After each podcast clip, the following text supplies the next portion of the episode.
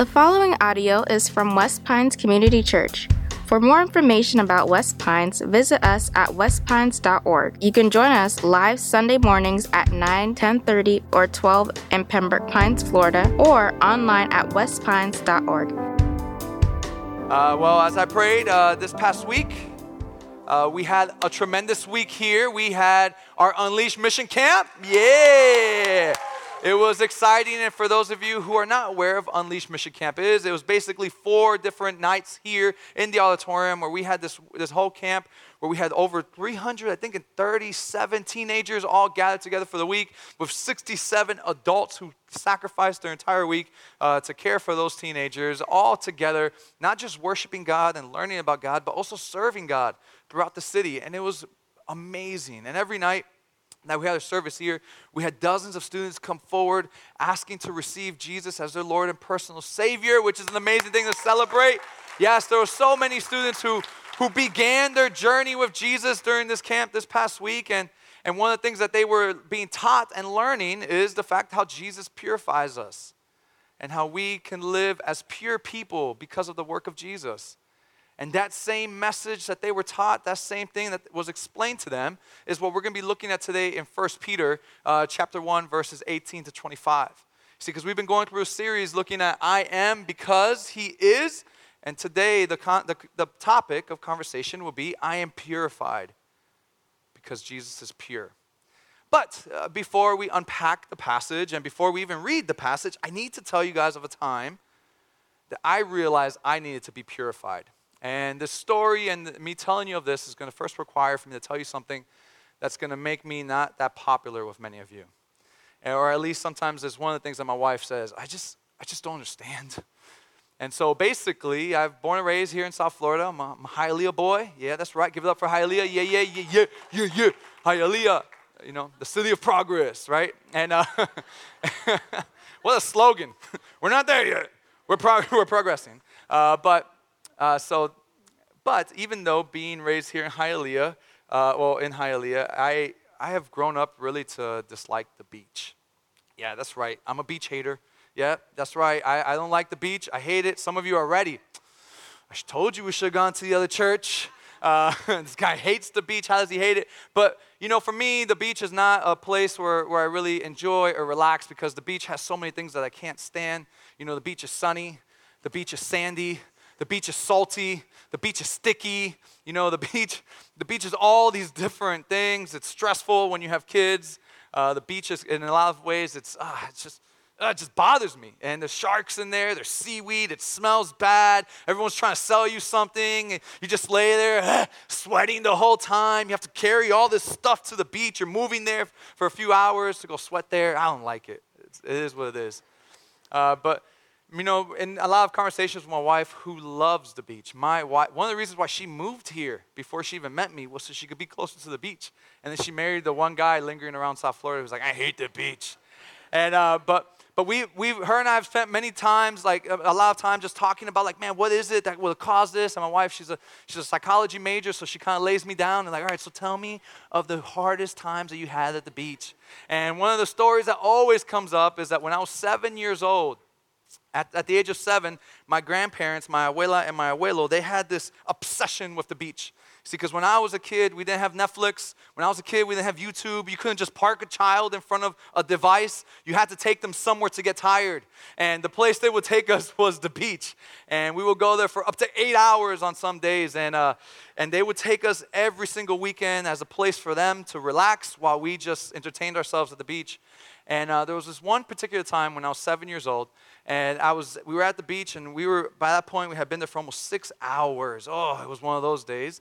And I'm in the water playing, and at seven years old, I see something black that looked like Play Doh floating through the water. Oh, yeah, you already know. I was like, oh, yeah. It's not what you think, it's something else. Uh, and so, for those of you who are like, oh, yeah, I know what that was, I feel bad for you. This was something different. Uh, so this black thing floating at the top of the beach was kind of there, and I thought it was Play-Doh, and I was like, oh wow, oh wow, and I grabbed it, and it was black tar. And for those of you who spent a lot of time on Miami Beach, uh, you would even know even a few years ago we had a lot of black tar that would float around. And so I grabbed this black tar, and immediately I see that it kind of smears on my skin. And I was like, oh, wow, how cool is this? And at seven years old, you don't know what it is. And I was like, oh, man, this is so cool. And I'm passing it from hand to hand, and I'm realizing my hands are becoming darker and darker every time. And in my mind, I thought, am I like gonna be a superhero like Venom? For those of you who don't know, in Spider-Man, there's this one superhero that it starts off as like a black tarry thing, and then it spreads throughout the, all of Spider-Man's body, and he becomes this black Spider-Man who's doing all this super cool stuff. And I'm thinking, this is my chance to be Venom. So I grabbed the tar and I began to rub it. Oh yeah, you feel it. I began to rub that bad boy all over my arm. Por el cuello, así, on my face and I'm putting it everywhere down the leg, and I'm just, all right, I'm a superhero now, right? And I'm just covered in this disgusting black tar. And after a few minutes, I start realizing, hold up, I'm gonna turn into a superhero. And I go back into the water and I try to wash it. And at this point, my hands are just covered in it. So everywhere I touch, I'm actually spreading it more. And as I push it, just going deeper. And I'm just sitting there. I began to panic, realizing I'm gonna always look like this. This is it. I'm gonna be the tar boy. No. And so what did I do? I immediately I look around for my abuela, she was there with covered in iodine or whatever it was and coconut oil, just baking herself like a like a turkey in an oven. And, and so, which for those of you who remember those days of iodine, wasn't that just crazy? We were covering ourselves with grease to get more sun. What were we doing? My gosh, like just eh, like food, but whatever. So I remember seeing her and I just run up to her. Ah, just, abuela, mira. Ah, ah, mírame, mírame. Right? Look at me, look at me. And she immediately, she takes off the thing. She had one of those like uh, aluminum things that will get more sun on her.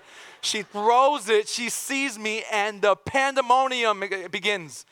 She says every kind of word that we cannot say at church, all in Spanish. She even pulled some out in English, and she was freaking out as she sat here and looking at her son, saying, What? Ah, what's happened here? And so she did like any other Cuban grandmother would do. She ran to her bag.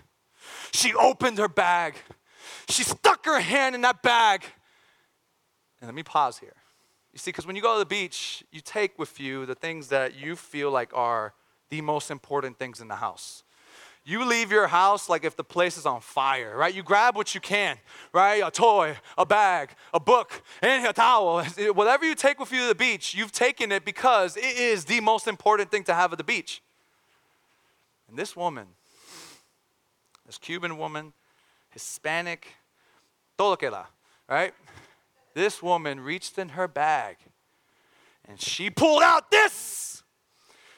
and she pulls that bad boy out. And she was like, Oh, I brought this for this. I knew this was going to happen. Boy, I knew everyone thought it was crazy. And she pulls this bad boy out, that same little ugly jar. There's a little rusted on top. Um, and so I love how so many of you guys understand. And there's some of you like, why would she bring Vicks Vapor Rub? No one knows. Nobody knows to this day. I was telling her the story over the phone this week. I'm like, Abuela, do you remember that? And she's like, Yeah, duh. Why wouldn't you do that? You should have some in your pocket right now. I was like, You're crazy, lady. And so um, she's gonna listen to the sermon and hear you guys laughing and be so angry at me, but it's okay. Uh, you'll see me bruised up next week. Now, um, so she brought this thing out and she sits me down in the sand and she's continuing with her with her verbal language and her enjoyment over the situation and she begins to cover me in Vicks Vapor Rub on the beach a thousand degrees on the beach. She's covering me in the stuff. She grabs this towel and she begins to, hee, hee, just scraping this tar off my body, off my neck, my back, my hair, everywhere I had it. And here's the craziest part of this it worked. like, it was coming off, and I smelled so good. It was just, I remember sitting there like, it's working. And and she was purifying me and she was taking it off my body and it hurt so much. Oh, there was hair being ripped off. There was just all this stuff taking place and and she cleaned me. And she felt so proud. Ooh, the whole day it was all about I told you, I told you, it does everything, it does everything. But uh but this wasn't the only time in my life where where I felt unpure, where I felt in need of being cleaned, where I felt dirty. Uh, this was one of the many times. As a matter of fact, you know, this was just one of the times where it was involving tar. But that tar, as hard as it was to take off, as ridiculous as the whole story was, that tar, I feel like, honestly, is such a beautiful picture for the passage what we're going to be looking at today. See, because the reality is when you read the scriptures, when you read God's word, what you find is this very explicit language towards something we as Christians we call sin. See, when the Bible speaks of sin, it speaks of it very similar to that kind of ocean tar. This thing that once it gets on you, there's really no removing it on your own efforts. This thing that once it gets on you and you pursue to take it off, what you end up doing is you just make a bigger mess along the way. And today, in 1 Peter chapter 1 verses 18 to 25, we're going to be focusing our attention on how the reality is one of the identities we get to have because of Jesus is that I am purified because he is pure. And Jesus' work on the cross to make us pure. And I know many of us in this room, like myself, we have made decisions throughout the course of our life. We have done things in our life that if we were to say, I am a pure person, you would go ahead and say, Yeah, right. You should have seen me last night at that, at that one place. You should have heard that conversation. You should have seen the things I thought about. You should have seen the things that have been on my phone. You should have seen. You want to tell me I'm pure? I know for many of us here, we carry this guilt, we carry this belief based off mistakes that we have done, and we feel like we're walking around covered in tar. And my hope for you is that when you leave here today, my hope for you that as you go to your cars, as you go back to your regular lives, that you will leave here with a deeper value for the gospel, a deeper value for the work that Jesus has done to purify us because he himself is pure. My abuela was the only one capable of taking off this tar because my abuela was the one who had no tar on her. And so we're going to look at 1 Peter chapter 1, verses 18 to 25. And we're going to read this passage, and then after reading it, we're going to start to unpack it a little bit. Let me go ahead and read this for us. Starting off in verse 18 knowing that you were ransomed. Another word for this is rescued. So we can even read it like this knowing that you were rescued from the fertile ways inherited from your forefathers, not, you weren't rescued with perishable things such as silver or gold but with the precious blood of Christ. Like that, a lamb without blemish or spot. He was foreknown before the foundations of the world, but was made manifest in the last times for the sake of who? You. Who through him are believers in God, who raised him from the dead and gave him glory, so that your faith and hope are in God. Having purified your souls by your obedience to the truth for a sincere brotherly love, love one another earnestly from a pure heart. Since you have been born again, not of perishable seed, but of imperishable, through the living and abiding word of God. For all flesh is like grass, and all its glory like a flower of grass. The grass withers, the flower falls, but the word of the Lord remains forever. And this word is the good news that was preached to you. The way that Peter, the apostle who wrote this, the way that he begins verse 18 is remarkable. He begins verse 18 by drawing our attention to something huge. He tells us that you were ransomed, you were rescued, not with gold, not with silver, but with something more valuable. In this day and age, the most valuable thing was silver and gold. The thing of highest importance, the thing that only ru- uh, rulers would have was silver and gold. It was so precious to these people. And so that if one of the king's children were ever taken from him, what the king would do is he would dump out all his silver and gold to get his child back. And what Peter is doing is he is allowing us to see it with the same kind of perspective.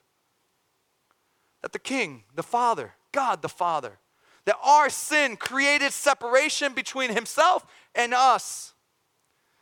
And that there had to be a payment, an exchange, an exchange had to be given so that we can now be like this. And what this passage is saying is that there was something given far greater than silver, far greater than gold. That the payment was the blood of Christ that Christ, his blood, sacrifice on the cross, that Christ, his sacrifice given up for us, was sufficient to pay to purify our souls. It was sufficient to pay to allow us to experience freedom. And there's a reason for that. Look back down at verse 19. But with the precious blood of Christ, like that of a lamb without a blemish or spot. What that just told us is because he is pure, no blemish, no spot, no sin, no wickedness, no issues, he had the capacity to provide our, making us purified. And there's some of you who you don't believe that. There's some of you here like, there's no way Jesus can purify my heart. There's no way Jesus can make me pure before the Father. There's no way Jesus can clear what's been messed up in me. There's no way to wash this tar off. And you're wrong. It's the promise of the scriptures. The promise of the scriptures is that you are so loved by God that he took the most prized possession that the Father had, which was his Son, Christ, and put him as the payment for your sin. And there's a beauty to that because at the cross, what we see is something extraordinary. It's one of the only places in all of history at the cross that we see two things in one place. First thing we see at the cross is we see God's intense love for people we see just how intense his love is for you and me. So much so that he would say, There's a payment, I'm paying it. Sending his son, Jesus, to take the punishment that you and I deserve. And that's one thing we see, and we talk about that so much. We hear it all the time, and in this church, we are a gospel centered church, and we rave about that kind of love. But sometimes we forget the second thing we see at the cross. The second thing we see at the cross is God's hate. We see God's extreme, passionate hate towards sin. We see at the cross his love for people, but we also see just how much he hates sin. That Jesus experiences the brutal punishment, the very wrath of the Father landing upon him over his disliking towards sin. And in this one moment in history that is documented in all history, Jesus on the cross, you are shown how much God loves people, but also how much he hates your sin. And you hear that and you're like, yo, why? What would this massive being, this massive creator, the one who has formulated all of the world, the one with infinite wisdom, the one with all capacity, the one who is greater than anything else, why would he be offended by my sin? See, sometimes we all fall into that place, myself included, because we lose sight of what sin is. See, sin is something so much greater than just, oh, I messed up, uh. That's how teenagers act. Uh. That's my teen. But sin, teens get so offended when I do that, but it's true. That's how you act. Uh. But sin, sin is you doing something that we all hate when it's done to us. You see, for those of you parents of teenagers, isn't it the best when you tell your kid something they should do? Oh my gosh, when you say to them, I want your bed to look like this, and they say, No, actually, the bed's gonna look like this. Or when you tell your, your teenager, Hey, this is what I want you to do and how I want you to carry it out, and they say, Actually, mom or dad, I don't think you know what you're talking about. Isn't it the best when they look at you like you don't know what you're talking about? Oh, what a joy. It's the joy of parenting. To be, to they're making macaroni and cheese, and you're like, no, you're supposed to use water. They're like, no, you only use milk, mom. No. Isn't it awesome? When you tell them how to match their clothes, and they're like, no, no. Brown and black, like this, goes together. Listen, the, one of the most offensive parts as parents when we look at our, our, our child and they treat us like we were just born. They treat us like we're idiots. They treat us like we don't know anything. And how many times have you said, I wasn't born at the mañana? Right? I wasn't born this morning. I know what's going on here. That's what we're doing with God when we sin. When we look at God with our sexuality and we say, yeah, it's 2019, get with the program. When we look at God with all the different struggles that we may have, when we look at God when it comes to things like drugs, when we look at God when it comes to things like loving each other, when we look at God and say, This is how I deal with my money, you need to deal with yours in your own way. Stay out of my bank account, God. when we look at God and say, and live a life of sin, what you are doing is you are living a life where you believe you are right and He is wrong. He has given us His wisdom. He has given us His advice on our marriage. He has allowed for us to know how we should handle our bodies. He has given us the freedom to know how to handle money and finances. He has given us the opportunity to know how hard we should work. And when we step out of what God says, this is how you should live, it's sin. And you are saying, God, get off your throne and let me sit up there. I'll dictate morality, I'll dictate what's right and wrong. I have been around for 30, 40 plus years. I know more than you. It's foolish. The scriptures actually call it stupid to assume that we can say, I know more than God. And that is the offense of sin. Your action is saying you know more than Him. And when you look at it from that perspective, you can understand why there will be such offense in that. And I know as I'm talking about this, it can almost seem like, ay, oy. Oh, I thought he was going to tell us about how many kids got saved and a funny story about camp. And oi, why did I come today? I thought we were going to baptize people, eat a donut, coffee. But you have to hear the truth. I would be a liar to you if all I gave you was hugs and muffins here and not told you you need to repent of your sin. You must repent. You are covered in tar. You are covered in gunk. And it's only getting worse the more you try and take it off yourself. You need Him. But you're not alone. You see, there's this guy named the Apostle Paul. It's a big deal in the Christian church. For those of you who don't know him, he wrote majority, majority of the New Testament, which is the second half of the Bible. The Apostle Paul was one of the greatest teachers of all time. The Apostle Paul, in his conversion, when he went from not being a Christian to now being a Christian before even knowing Jesus, the Apostle Paul was known to be the one who had put the rubber stamp on killing thousands of Christians. This man was brutal. And his conversion was a result of an experience that he had that while on a horse, walking on a horse, all of a sudden, Jesus appears. After being dead for years, he appears before him. And the Apostle Paul is blinded by this moment, and he has this huge conversion moment, and he goes from being a murderer of, a Christian, of the Christians to being the leader. Imagine how hard it was for the first Christians to catch that. Oh, wait, bro, you wait, you sure, man? Did you not do something to this coffee? like, like, are you sure you invited this that's not poison, man? Um, I would not believe one thing that came out of his mouth. But in that experience, he began to live a life that was deeming appropriate to God. He loved God.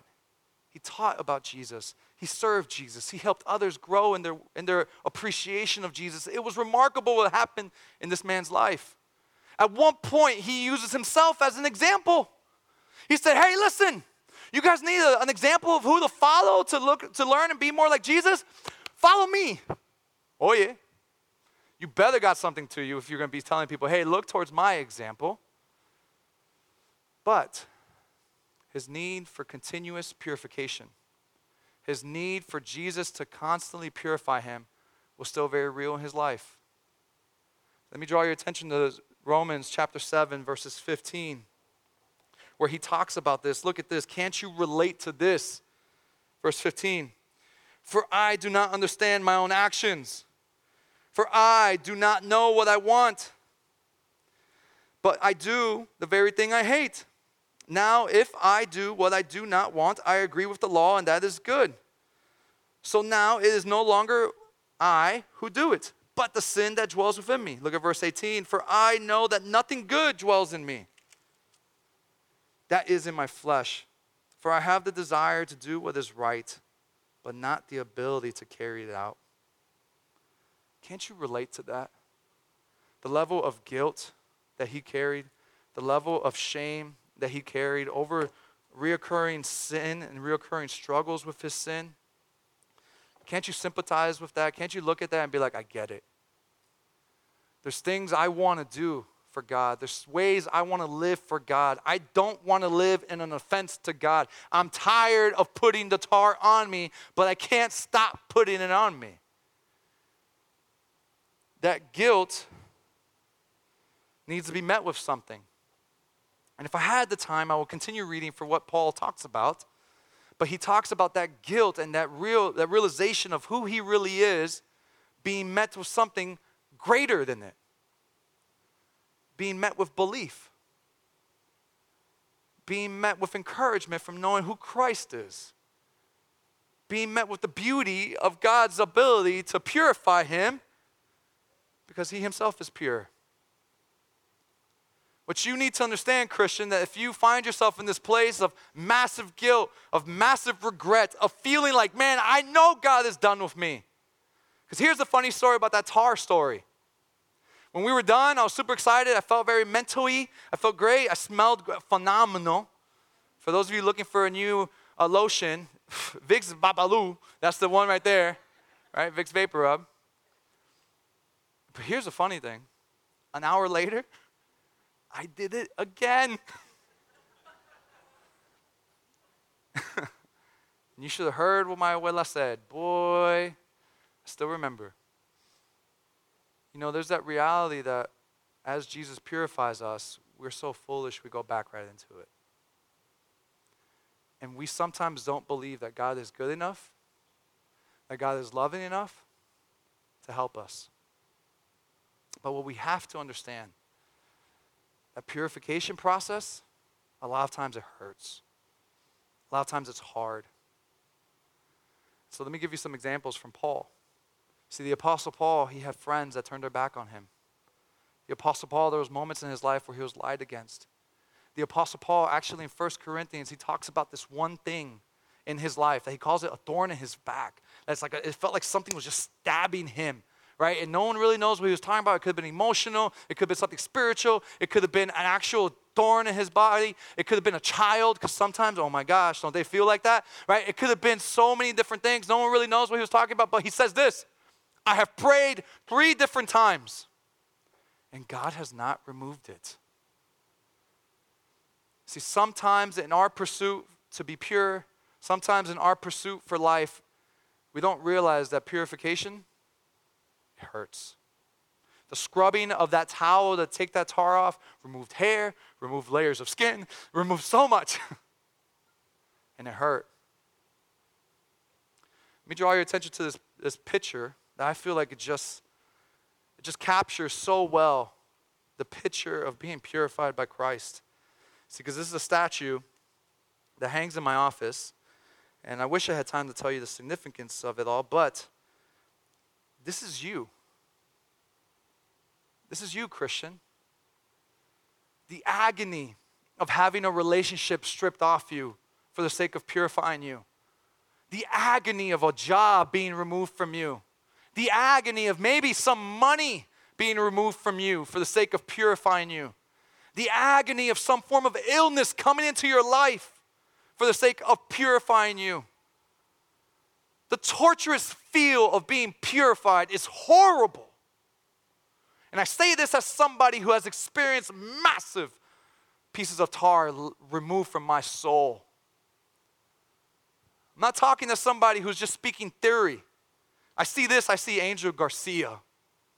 And man, it hurts. It hurts so bad. A few years ago when, started, when this started really taking place. But it's worth it. The joy of growing, the joy of a deeper understanding of who He is, the joy of being able to live in a pure manner, the joy of living as God has called me towards, the joy of that just helps you forget about the pain of it. You know, in, in the movie Narnia, or the book Narnia, there's this, there's this scene where there's this boy that he takes on the skin of a dragon in some ways. And, you know, the main character who's supposed to resemble God, this huge, ferocious lion, at one point he comes to that boy who's taken on the skin of a dragon, and the lion grabs his claws and begins to just shred that skin off that boy. And when you watch it in the movie, you're like, oh, this is crazy. What's happening? And the boy is in this agony as he's having parts of his flesh being torn off for the sake of purifying him. What is it that God's trying to take off of you to purify you? What is He trying to remove from you to remove that tar that you've allowed to come onto you? And here's the interesting thing about this passage this passage tells us that that purifying is seen, there's some proof to it. It tells us in verse 22 that that work that Jesus does in our lives, the work that Jesus did at the cross to come into our lives and help us be purified because he is pure, that that work has some evidence to it. And the evidence is seen in verse 22. Look at this, it's so interesting. Having purified your, your souls by your obedience to the truth for a sincere brotherly love, love one another earnestly from a pure heart. The greatest proof of God's work in your life is seen in, the, in your capacity to love others. Is seen in your capacity to sacrifice for others. Is seen in your ability to be able to say, them over me. I will give of my time. I will give of my energy. I will give of me for the sake of helping them. Why? Because that's the gospel.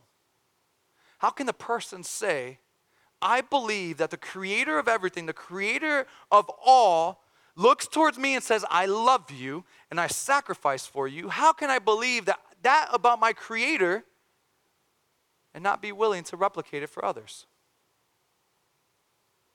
You know, our culture is about to take a big turn in the upcoming months. And with politics, with all the beef that's about to coming up, I know it's not going to be any different than it was a few years ago. Will you love others who don't agree with you? Will you love others who don't do something for you? Will you love others the way that God's loved you? See, because we're all going to be picking our sides very soon. We're all going to be putting up our signs, putting up our colors, doing all the hoorah, and it's, it's okay. But not at the cost of not loving others. One of the most godly things that a person can do is love someone that they don't agree with. Because that's what God does towards you. God loves you even though you don't agree with Him. God sees your sin and sees you carrying it out and says to you, I still want to clean you, even though you think I'm an idiot. May we be people who live in that form of pure lifestyle that regardless of what the conversation is about, regardless of how stupid we think the people are, we would lead with love.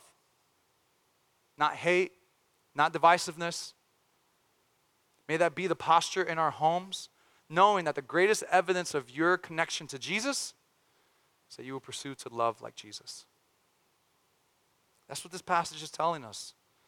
If you have no capacity to love, if you can't imagine yourself caring for someone else, it's because you really don't know God. You don't know Him. And you need to come to grips with that within your heart. If everybody around you is just a different kind of idiot, it's probably because you yourself have not engaged with who God really is and who He says of you. And He wants to purify you of that. He wants to allow for you to live in a way that's, that distributes pure love. Not love in hopes to get something from somebody, not love as a business exchange, not love because you just want to make yourself seem awesome, but love from a pure place. Wouldn't this world be beautiful if that happened? Just know that it's what God's trying to do here. Don't get in the way of it. Now, there's something else here, because we are talking a lot about purity, and we are talking a lot about God's involvement. Uh, but, but throughout Scripture, we're also shown a beautiful symbol of purity, a beautiful symbol of God's involvement and God's willingness to say, at one point you are not clean. At one point you were covered in tar. At one point you were covered in something that you could not do something about, and yet still I will come and purify you. And that way that symbol of purification is something that we're celebrating here today. See, we're celebrating baptism today. We are celebrating dozens of people who have said, I love Jesus. I will follow Jesus. I will live for Jesus. I will be about Jesus. And the scripture tells us that that next step for that kind of person is to take the step of baptism.